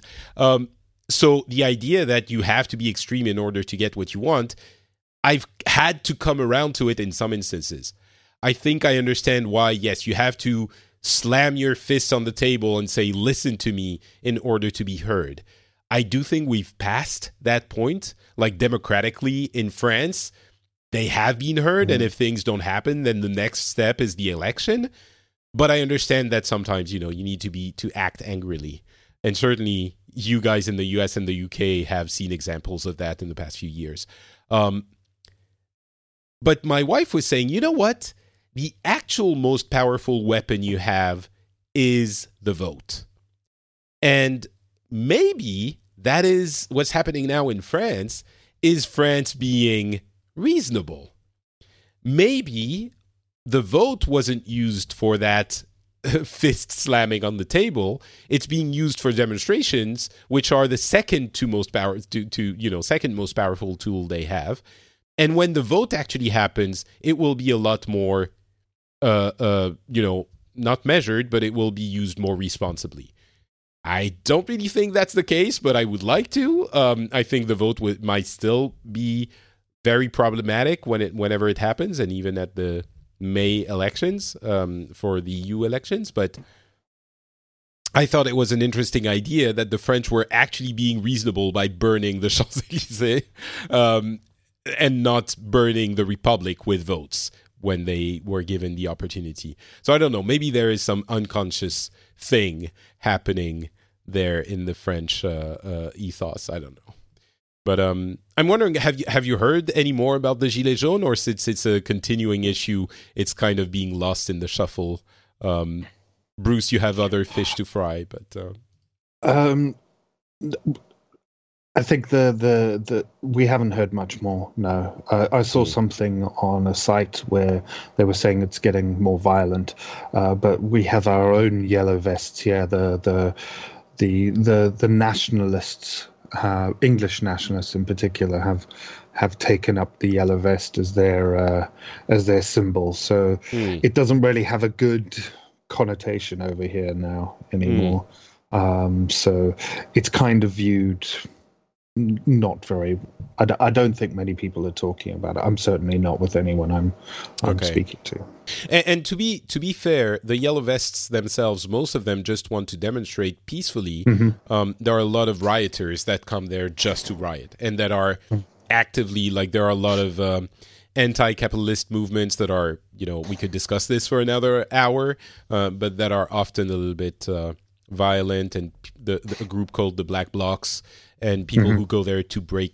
stuff for seemingly or at least allegedly social issue reasons. But Mhm. yeah, Tony, have you? uh, Do the U.S. care about the yellow vests anymore? Or I mean, there were s- the Champs stores burning on the Champs Elysees, so surely some media outlets were using it to further their agenda, right?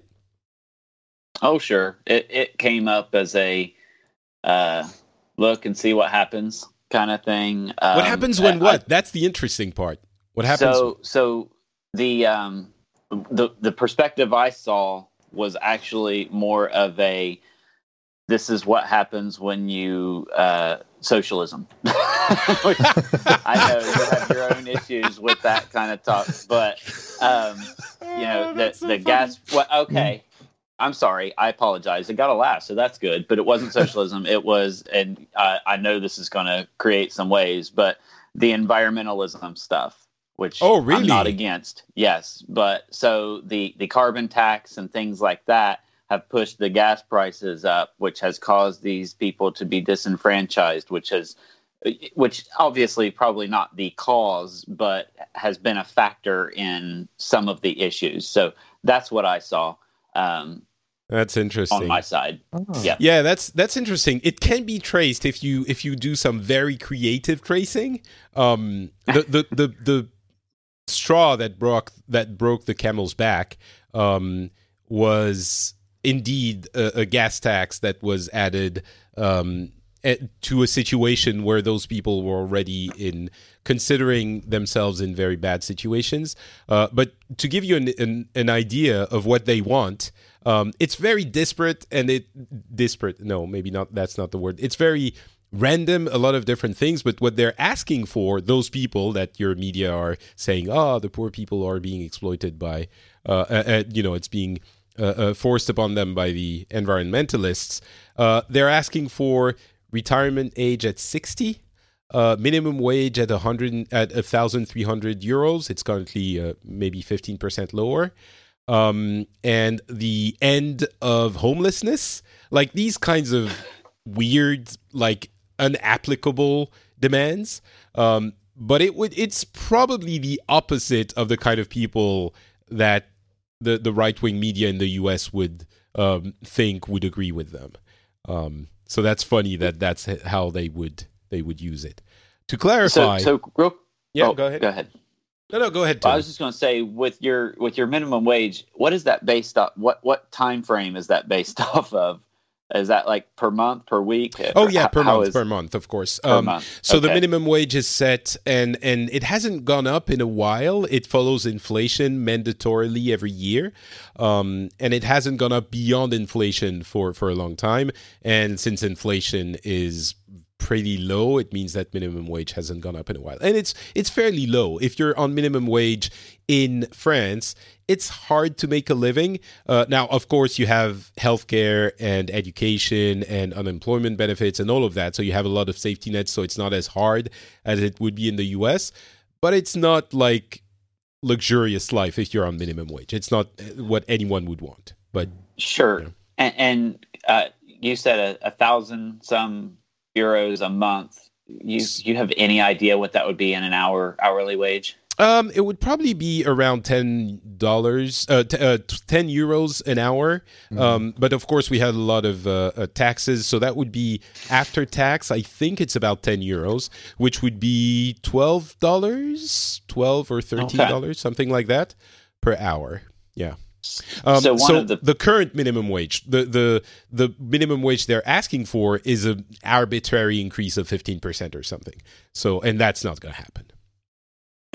Yeah, it, there's a push here by a, a lot of people to push the minimum wage to fifteen dollars an hour, Mm. um, and it, it, it's been shown that that Pre or post tax? Pre uh, it, it's it's pre tax. It- Okay. it's pre-tax. Yeah, of course, our taxes is less, I believe. right. Um, but it's been shown that that just hurts business and as it results in a loss of jobs. Um, so it, it's it's tough. Uh, I, I understand the the dilemma there. You you want people to be able to make enough money to to live, um, but if if you hurt business and they can't afford to hire people, well then you're not going to have any money. You, you know, so I, I get the well, dilemma there for sure. That's the that's always the balance you have to find because obviously in France as well, the reason you know we're not raising minimum wage to I don't know by hundred percent is the same reason. Um, you want labor to be competitive uh, especially in a in a country or a union, in the case of the EU, uh, where it's possible to de- uh, uh delocate, to to go and find workers elsewhere, or to get people uh, um, from other parts to come and work for you. Um, in, in well, if minimum wage is higher, then I guess it's the same for everyone. But that issue is the reason that is always um, uh, put in opposition to minimum wage, and certainly it plays here as well. I will say, however, that it is a very, very different story um, in in the EU or in France when you have those social safety nets, and yep. in the US when you don't. You know, right. if I think poverty in the US is a lot more impactful uh, than it is in France. So I don't think it would be as re- as unreasonable to say in the U.S. You know, it's it's impossible to make a living on ten bucks an hour, which is what I think the minimum wage is now, right? Something like that. I, am not sure. Uh, yeah, it's it's, it's probably around, around around there. Yeah, yeah. Um, it was five fifty when I started working. oh wow. 550 wow but you've been working for a while i'm sure 100 years at least um, but yeah, so I think that the, the, two aren't quite, you know, you can't compare the two amounts uh, that easily. I think being poor in the US is a lot harsher than it is in um, in in France.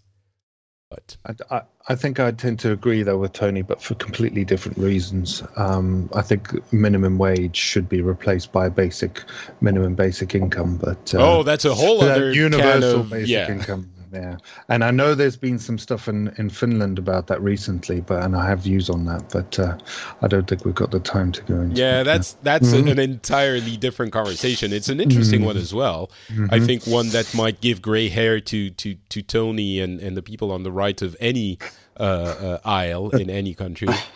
Um, well, first of all, I've already got a few gray hairs. Secondly, um, I, I am more in favor of of a minimum basic income than I am the the welfare system that the United States has in place now. I would be in favor of switching to a minimum basic income as long as we got rid of the the welfare system that we currently have in place. Really? Yeah. Oh, that's interesting. Yes. So you think everyone in the U.S. should receive like I don't know a thousand bucks uh, a, a month, no matter what, or eight hundred, whatever it is, even if they work, if they don't work, whatever.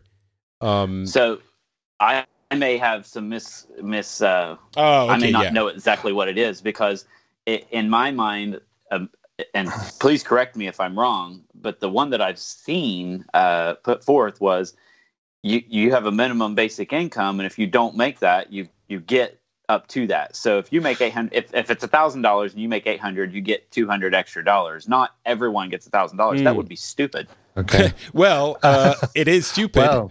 That's so the the way it works. We're just going to cover it very very quickly, but the way it works is um, minimum basic income in the ways I've seen it suggested in in Europe mm. and what's being tested in Finland at the moment. We don't have the results yet, but uh, it's a couple of cities that have it in place. Is everyone gets a thousand bucks or whatever the amount is. Uh, it, regardless of whether or not you have a job or not. And uh, obviously, it's just on the limit of what you need to do to have uh, uh, uh to to not starve. So you can make a li- you can have a life, um, and if you start working, you keep that money so that there isn't a, a, an incentive to not work. Because if you if you get it uh, uh, if you get it taken away, if you start working up to the point that you make the same amount, then people are not going to work. Um, and the counter of that is that, um, of course, you still have healthcare and education and all of those good things that you have in in uh, European countries but there isn't any selective uh, assistance. Like if you need help for uh, housing, you don't get that. You don't have anything like food stamps or you know all of those additional things that exist now uh, go away because you already have a minimum, uh, uh, you know, basic income, and what that does is that it helps the government. It actually, some calculations um, say that it actually costs roughly as much because you don't worry mm-hmm. about the calculations and the administration to decide who gets what and all of that uh, BS. You just get give everyone some money, and people who work have an incentive to work because they get even more money. Um, and most people, let's be honest, uh, wouldn't be happy with just a, f- a thousand bucks or whatever it is. I've seen, you know, 800 euros as numbers bandied about. That's not uh, set, but that's the idea. Um, yeah, uh, just just I think there's there are two different things we're talking about, and it's possibly my uh, uh, imprecise way of saying things. Um, the, what what uh, Tony uh, mentioned is minimum basic income. What I'm what I'm referring to is universal basic income, which is which is exactly what Patrick is saying. Oh, so okay, U, okay. U, UBI is everyone gets um, a thousand pounds a month, no matter whether you work or not, and in what happens with that is that wages actually decrease a bit uh, to to compensate for that. So what happens is everyone gets a little bit, uh, and then wages are slightly slightly lower in that people don't really necessarily need the money to pay for their rent. Uh, they just need the money to be able to get you know, Sky Sports or something like that, um, or you know cable TV in America, etc. Um, it's it's a big debate there is definitely definitely many sides to the story but the more and more i look into it the more i see it makes sense especially since and i will i will add where i work is uh, you talk about um, people getting benefits etc i work in health and social care and we have people get lots of money uh, from health and social care, uh, and rightfully so. Rightfully so, as uh, people with disabilities and older people, etc. Um, uh, but there is a lot of money spent on uh, deciding eligibility and um, you know even rooting out people who are faking it, who, are, who mm. are not as not as many as you would think, but it's still a lot of money spent on it. So uh, so yeah, there, there's a lot of uh, there are a lot of aspects to it, and uh, I would I would love to um, if if I was to uh, have my ideal job, it would be in that field and researching that. To be honest. Mm. Um, yeah, it's it's a really interesting idea. I don't think most people are saying outright, "Yeah, let's do it. It's going to be awesome." But I think a lot of people. The, the thing with this idea is that initially, I think any sane, reasonable people person is going to think, look at it, and think, "This is just dumb." Like, mm-hmm. what are you what are you talking about? Uh, and I think that's the initial reaction of everyone, myself inc- included. Um, and and the the when the more you think of it, the more you look at it, and the you know when you realize it doesn't really cost more, and etc. etc.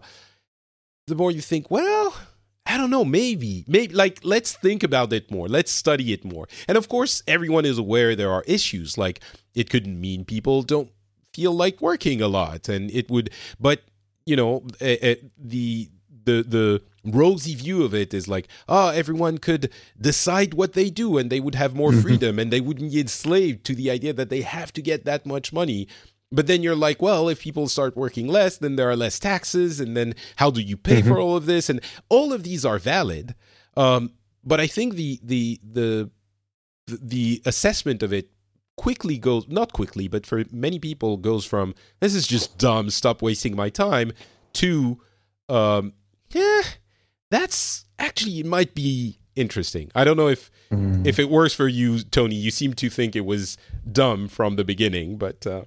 well, I just thought the idea that well, I'll just use myself that I would get an extra thousand dollars a month. That's a waste of a thousand dollars a month. Not that I couldn't right. use an extra thousand. You know what I'm saying? But I don't yeah, need yeah, it. of course, yeah. I don't I don't need that to survive. I don't need that even to to be comfortable. So that just is seems like a waste of a lot of money. But if you're saying that it's proven that the fact that you don't have to administer it, you don't have to monitor, you don't have to figure out who gets what, ends up saving. I guess I see that.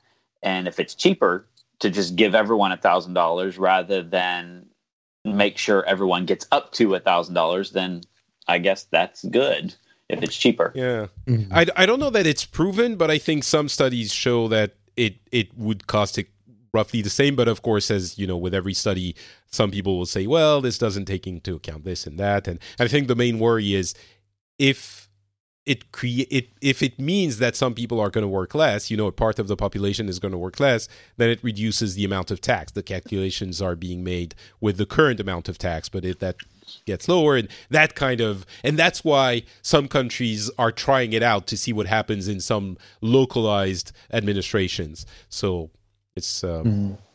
Yeah. One thing I didn't like the sound of, uh, and I can't remember, I, I, believe it was Bruce that mentioned it, but it may have been Patrick.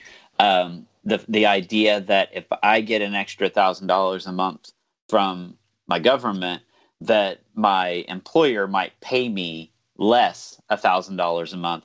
I don't mm. like the idea mm of um, relying more on the government, and this is my conservative nature coming through. mm I don't want to rely on the government more just because, and and my employer less. I, I want to earn my money through my employer. Does that make sense? Yeah, yeah. yeah. Yeah, yeah. I, I, think I think that's a valid compl- not complaint, valid concern because uh, it it might not necessarily mean your your salary is reduced by a thousand. It might be five hundred, so you might be you know five hundred up. I think I think that these sorts of things are are, are definite things that need to be discussed. I'm not saying I'm I'm an advocate for uh, UBI, and I think it would be a good idea. And I think the human race as a whole needs to get beyond this idea that uh, uh, that we're all uh, we're all lazy, wouldn't help each other in in in in if we weren't getting paid for it. But um, there are always there's always going to be situations uh, that that that arise from it. I mean, for me, it what it comes down to, and the ultimate, ultimate thing is that, bluntly put, we have enough food in the world to feed everyone. Uh, and automation over the next 10 to 50 years is going to make it so that we don't actually need humans, or we need very few number of humans to create food. So basically, what we all need is food. And if we we have that, then why is it that people are still struggling and starving if all, all the automation in the world we have robots picking our food delivering it to rest, delivering it to to us and pretty soon delivery trucks are going to be um, you know google controlled. They're not going to be not going to need drivers. What's going to happen to all those people who have those jobs? I think it's it's very unfair to them to say, well, you know, your your job got taken by a robot.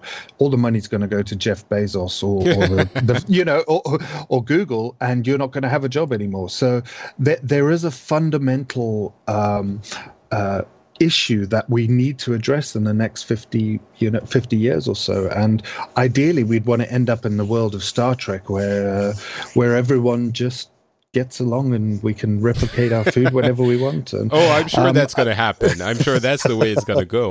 Uh, it's it's not as easy as that, but I think you know there is enough food in the world to feed everyone right now. Right now, it's just distribution of wealth and distribution of the food that that's that that is the problem. So, so yeah, um, mm. that that's where I stand, and I, I, I don't think it'll be easy, and I don't think I I, I don't think um, I have all the answers. Definitely not.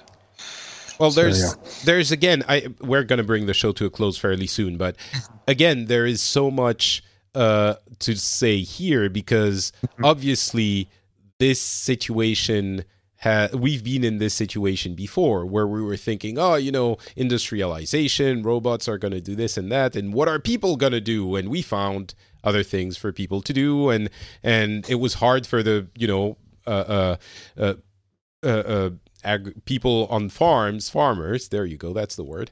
Um, mm-hmm. Who there were too many of them, and they had to go to the cities, and and it actually led to uh, a, a, a decrease in standards of living for the majority of the population for a, a few decades. Mm-hmm. But eventually it worked itself out and we created new jobs. Um, so it's very possible that this will happen again. it's also very possible this will not happen again. You know, uh, past performance is not guarantee of future performance. However, the fr- however the phrase goes, and it might be that we're like, well, lots of people don't have stuff to do. Um, and and and certainly, I think the the universal basic income is a, an interesting idea to explore. I Yeah. don't think it should be dismissed out of hand. Doesn't mean it's necessarily a, a valid uh, answer, but It might lead to a completely different answer, but I think it does, it's definitely something we need to explore as a human race. that's the kind of leftist talk that that gives me gets me all itchy. Um, it, it's funny because when you're saying, um, you know, all the money goes to Jeff Bezos and what are we left with, it's really interesting because very, very quickly the um, the intent behind the uh, copyright directive, the new copyright directive voted Oh. by the EU, and I'm sure everyone has heard a lot about. I could criticize it for 15 days and still be here talking. But I will say one thing, which is the intent behind it is it creates a lot of difficulties for the big companies, which mean it translates into more costs. What it really means at the end of the day, complications, but really more costs. And if the costs mean that it transfers money um, on top of the costs to some of the content creators in Europe, then maybe it's worth it because it doesn't mean that those companies are going to be making money. It means they're probably going to be making less money. Maybe distribute some of that money to uh, content, you know, artists and journalists in Europe and you know anywhere else that implements these kinds of systems. Um, so it costs to put the infrastructure in place and it costs to pay the licenses. And there are a ton of issues that come with that. But the intent is they are making billions and billions in profits.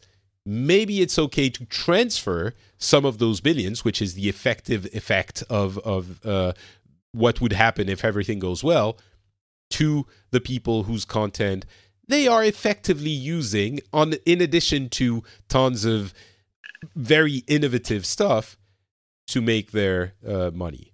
So it, it's really reminiscent of what you were saying, Bruce, of you know the money going to Jeff Bezos's pockets. Mhm.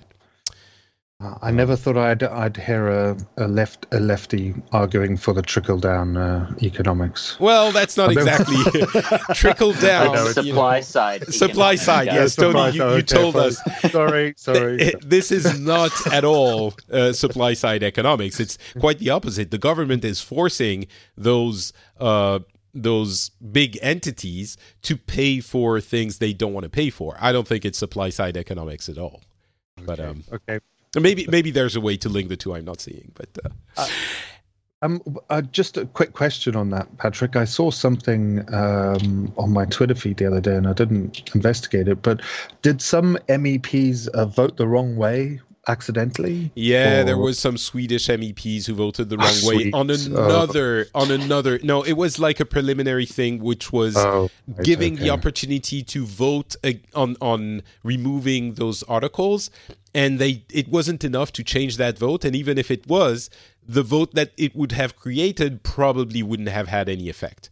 Um, Right. but it's kind of like Brexit. Once you voted, you voted. Like you can't say, "Oh, sorry, I missed." Like that would create an entire whole host of other issues. Mm-hmm. so just like Trump, just like Brexit, once you voted, that's You it. live with. It's done. Mhm. You have to live with it.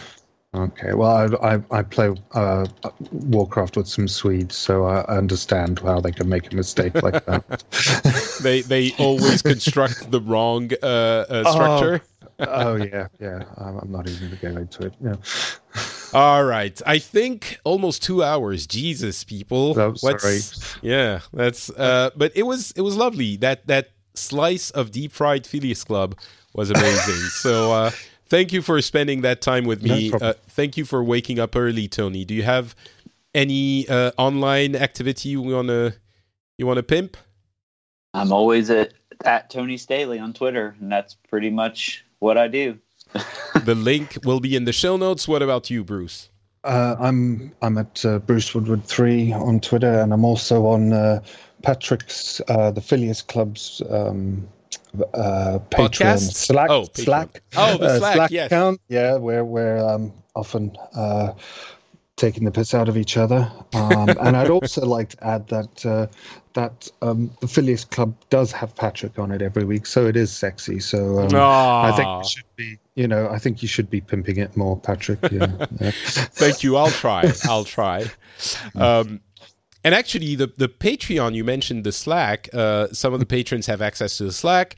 And uh, I also did a an editorial where, where I summarized uh, the last episode uh, in French. So if you want to understand what we talked about and what this whole thing is is all about, um, I I talked a little bit about it now, but I went into much more details uh, for the patrons on the private podcast feed. So you can check that out by becoming a patron, and you can also just become a patron because you enjoy the show and you think it's worth it. If so, just go to patreon.com/slash the Phileas Club. The link will also be in the show notes, and uh, join us. We're a merry bunch, and we have a lot of fun, especially on the Slack if you want to support to that level. Thank you both for being on the show, and I will talk to all of you uh, very soon. Bye.